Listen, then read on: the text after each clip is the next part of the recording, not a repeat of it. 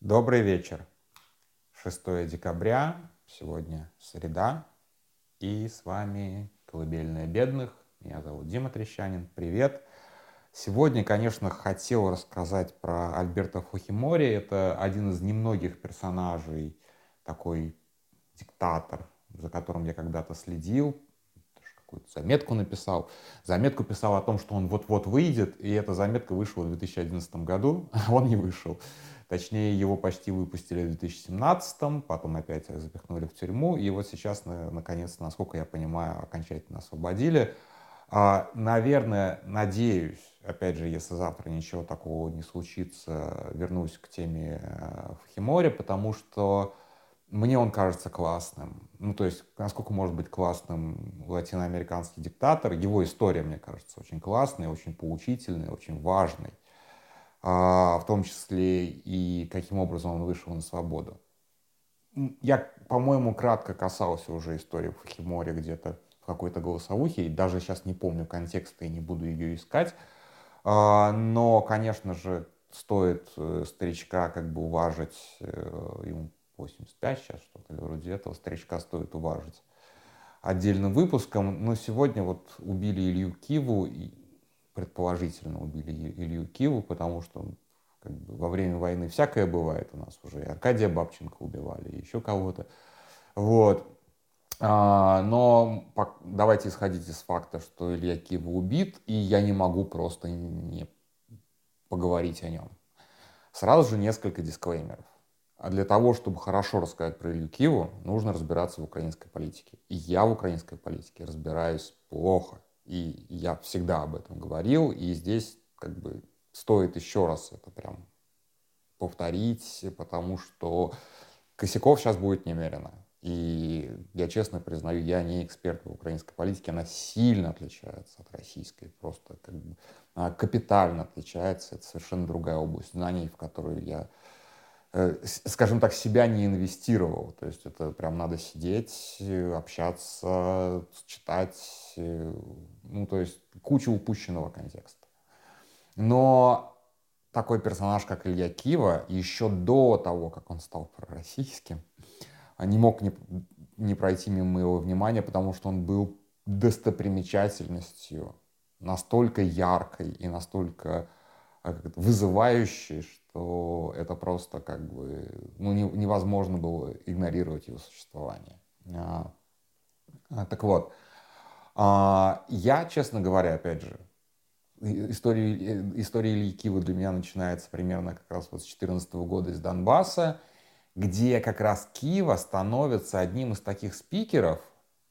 А, вот ты говоришь с кем-нибудь и говоришь, вот война на Донбассе полностью придумка Путина никакого там гражданского напряжения, достойного войны, ну, недостойного в масштабах войны, гражданской войны тем более. То есть нельзя представить эту историю как гражданскую войну, утверждал я в 2014 году.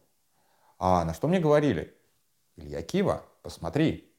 И действительно открываешь цитаты этого прекрасного политика начинающего, может быть, на тот момент уже не начинающим, но для меня он начинал, начался в 2014 году, и действительно, всех убить, всех зарезать, ничем не, не отличался от э, покойного Владлена Татарского в этом плане.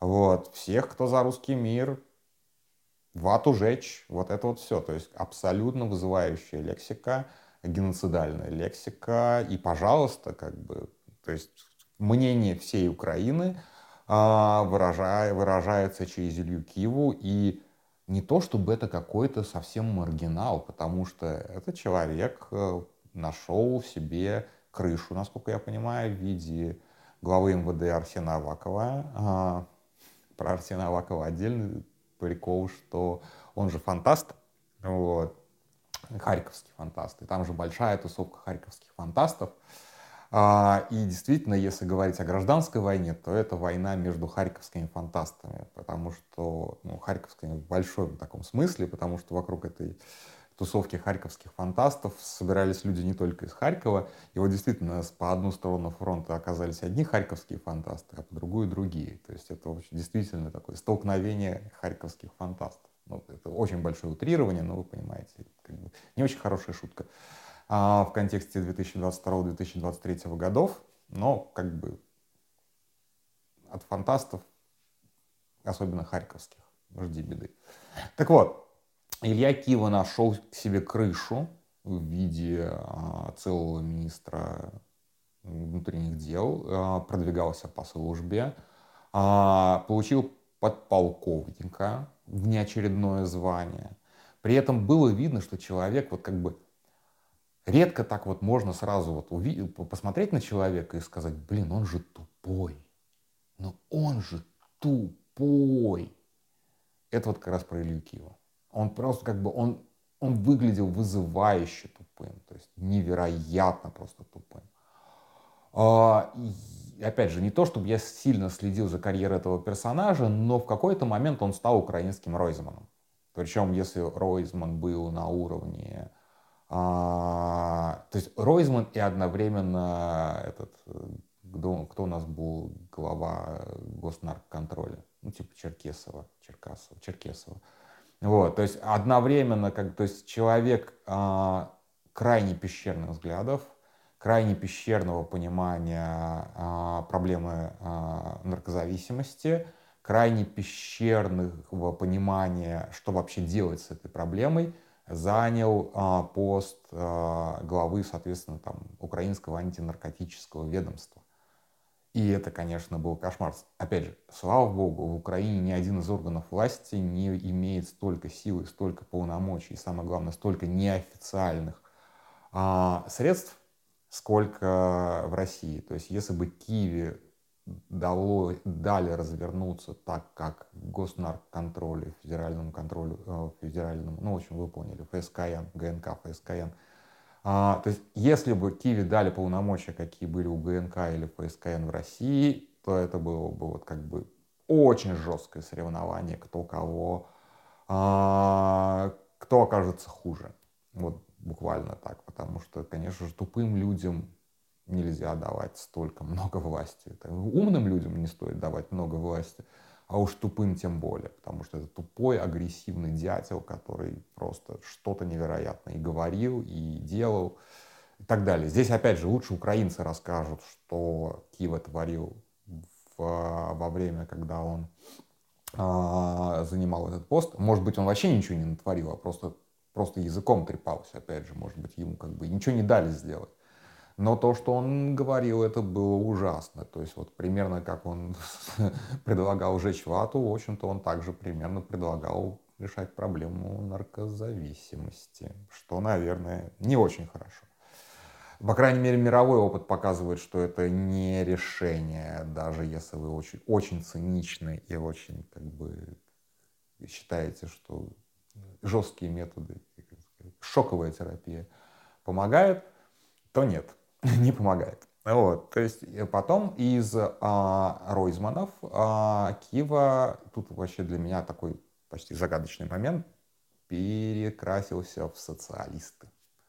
Он стал членом социалистической партии и выдвинулся от нее в президент. Он был кандидатом в президенты и набрал что-то вроде там 6 тысяч или там 5 тысяч или 3 тысяч голосов. Ну, то есть меньше 10 тысяч голосов точно, это на всю Украину. Да? Вот, то есть получил меньше, гораздо меньше процента голосов, а, что, опять же, свидетельствует о том, насколько популярна была его риторика, его, как бы, его позиция, его, как бы, как сказать, а, его а, образ как такого человека, жесткого человека, который предлагает какие-то радикальные решения – вот как-то не зашло избирателю то, что, и то, что он делал э, на Донбассе, и то, что он делал, будучи чиновником, силовиком, да, вот как-то вот все не зашло, и как-то, и может быть, как бы его социалистические убеждения избиратель не поверил. Ну, тут как бы я, опять же, не разбираюсь в украинской специфике, в украинской политике, может быть, ему просто, как бы, он просто не нашел спонсора, или спонсор его оказался слишком жадным. Anyway, а, в какой момент он начал работать на Кремль? Это прям очень хороший вопрос, потому что если бы он был умнее, я бы сказал, что, блин, да, конечно, в 2014 году как минимум он начал работать на Кремль. Был завербован и, соответственно, играл роль вот этого вот полезного дурачка, который произносит какие-то кровожадные вещи, а часть общества, которая хотела бы говорить такие вещи, но стесняется, его прикрывает. Вот как бы и, и, соответственно, дает почву для российской пропаганды, говорит, что вот посмотрите, они там все как бы за геноцид, а, за то, чтобы всех вырезать, за то, чтобы всех убить, как бы, ну, за, они все владлены татар, татарские, условно говоря. А, если бы он был умнее, но поскольку он тупой был, а, то а, мне кажется, что нет. Он бы просто вскрылся раньше, на чем-нибудь засыпался. Как-то вот что, что-то бы повернулось. А, я думаю, что стал он все-таки агентом Кремля в какой в момент, когда журналисты в него вцепились и начали а, просто разоблачать его как коррупционера. И, разумеется, это была легкая добыча, потому что, конечно же, такой человек не мог не красть, но был слишком тупым, чтобы для того, чтобы прятать украденное. И один из анекдотов связан с тем, что он сдавал в аренду некий объект, который называется жомовая яма. Ну, то есть просто как бы свалка, э, свалка производственных отходов от сахарной свеклы, насколько я нагуглил, э, за какие-то совершенно безумные деньги. И таким образом просто отмывал э, как бы преступно нажитые доходы. Назовем это так. Вот, это дело разоблачили, нашли еще у него какую-то кучу коррупционной там деятельности. И после этого, конечно же, он поплыл-поехал. Тут опять же, вот чем э, украинское общество сильно отличается от российского. Вроде как вот свой-свой чувак, в доску свой, мог бы э, и дальше прогрессировать со своей людоедской риторикой. Вон насколько этих людоедов э, во власти или около власти, один людоеднее другого. Но вот что-то почему-то журналисты при всем своем патриотизме, а в Украине, как вы знаете, патриотическая достаточно журналистика, что-то как-то вот не прониклись его риторикой, не прониклись тем, что вот своих не трогаем. Вот. А, и начали его расследовать. И расследовали так прилично. И опять же, может быть, я ошибаюсь, может быть, это была какая-то скоординированная атака на Арсена Авакова, который совершенно заслуживал, на мой взгляд, этой атаки, потому что у него еще много таких вот людей он привел вокруг себя в украинскую политику, и некоторые, эти, некоторые из этих людей до сих пор остаются, там, Геращенко тот же самый, например. То есть стремачные персонажи всегда окружали Арсена Авакова. Вот. Ну ладно, сейчас не об этом. И опять же, я здесь могу ошибаться, потому что не знаю ничего об украинской политике.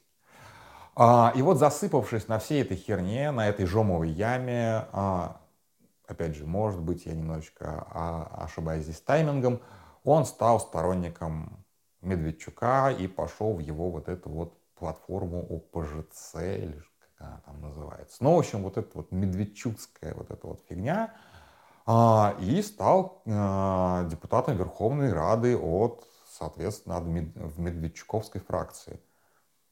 Согласитесь, это такая типа неожиданная перемена для главного людоедского, одного, может быть, из главных, ну, мне кажется, главного людоедского спикера а, весны-лета 2014 года. Я думаю, что в Кремле были счастливы от такого приобретения. По отчетам это прошло как крупнейшая победа. Вот, смотрите, человек, который был там на первых ролях в правом секторе, был правой рукой Арсена Авакова, совершенно неважно, был ли он правой рукой, а, теперь на нашей стороне вот это вот все, какой кайф, какой класс, все, Украина рассыпается на части, мы как бы, мы даже с таких вот самых оголтелых наших врагов можем переманивать на свою сторону. Великая сила денег. Но это выглядело очень кринжово.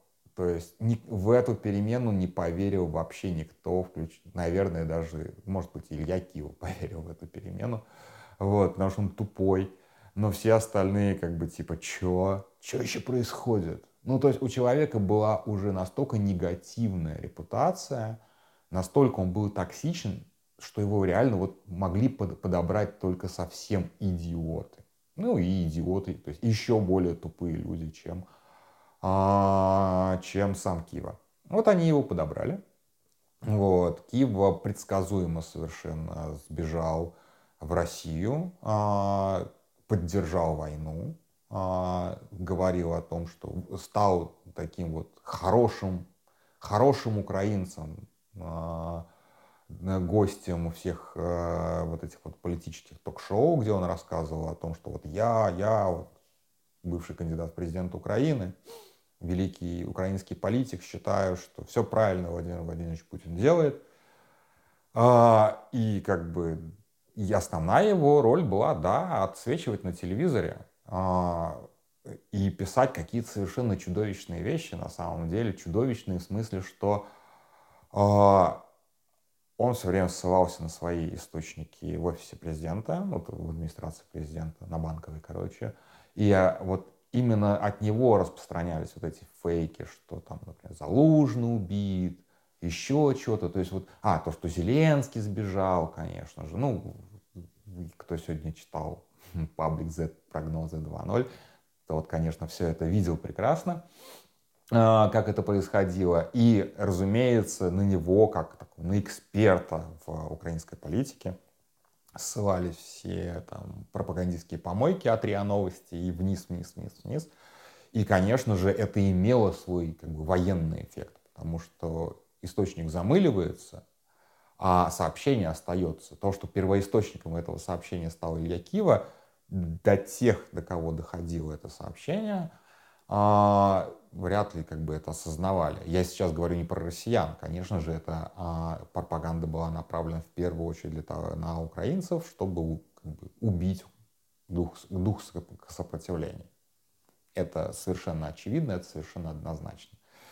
И я думаю, что именно в этот момент, конечно же, СБУ решила, что он как бы, субъект к ликвидации. Опять же, я не приветствую никакие убийства, даже такие. Вот, то есть, как бы, э, я не могу аплодировать этой операции и так далее. Я бы, конечно же, очень хотел, чтобы Киев остался жив, остался свидетелем, потому что именно такие тупые люди, когда начинают оправдывать себя, сливают все, сливают всех своих хозяев, просто в силу своей ограниченности, в силу своей тупости, Киев мог бы стать бесценным источником. Опять же, я всегда это повторяю, но Киев, пожалуй, один из таких вот наиболее очевидных персонажей, кто первым как бы засыпался и кто первым начал бы говорить, а это не я, это все они, вот он, он, он и он, вот он мне дал денег, вот он мне прислал методичку, вот он мне сказал, что говорить и так далее. То есть Киева мог стать ценнейшим просто источником сведений, от которых как бы на, на перекрестных, условных перекрестных допросах люди бы просто не отвертелись от того, что он несет. Это могла быть, опять же, неправда. Он человек, несмотря на свою тупость, очень любил врать, вот, и очень любил придумывать, но тем не менее, как бы здесь э, вполне вероятно. Ну, теперь как бы это очень сослагательное. Человек уже как бы в морге и ничего уже не скажет. Вот, так что э, история Кивы, конечно же, просто невероятная. То есть человек при о своих каких-то очень скромных талантах взлетел очень высоко. Вот, то есть это, конечно же, очень такая ситуация, которая, кстати, подчеркивает, это вот очень важный момент. Многие почему-то думают, что это не так, а это прям так. Иногда интеллект в политике противопоказан. Реально очень многие политики, популярные, не очень популярные, мягко говоря, средних интеллектуальных способностей. И, в общем-то, избиратель обычно боится умников, ну, прямо скажем, побаивается. Вот. Поэтому выбирает персонажей попроще, понароднее. И в этом плане, конечно, удивительно, что Кива не был каким-то популярным политиком. То есть, ну, 3 тысячи, или там 5 или 6 тысяч на всеобщих выборах набрать, это, конечно, это надо умудриться. А, я думаю, что, блин, ну я не знаю, там просто рандомный человек из толпы набрал бы больше просто за счет ошибок в бюллетене. Так что как бы удивительно, что такой, видимо, у нас, а, он, он, он, настолько, он настолько не очень, что просто скорее отпугнул того избирателя, на которого мог рассчитывать, чем привлек. Но тут как бы ошибка его там, технологов, не знаю, не технологов, как это сказать.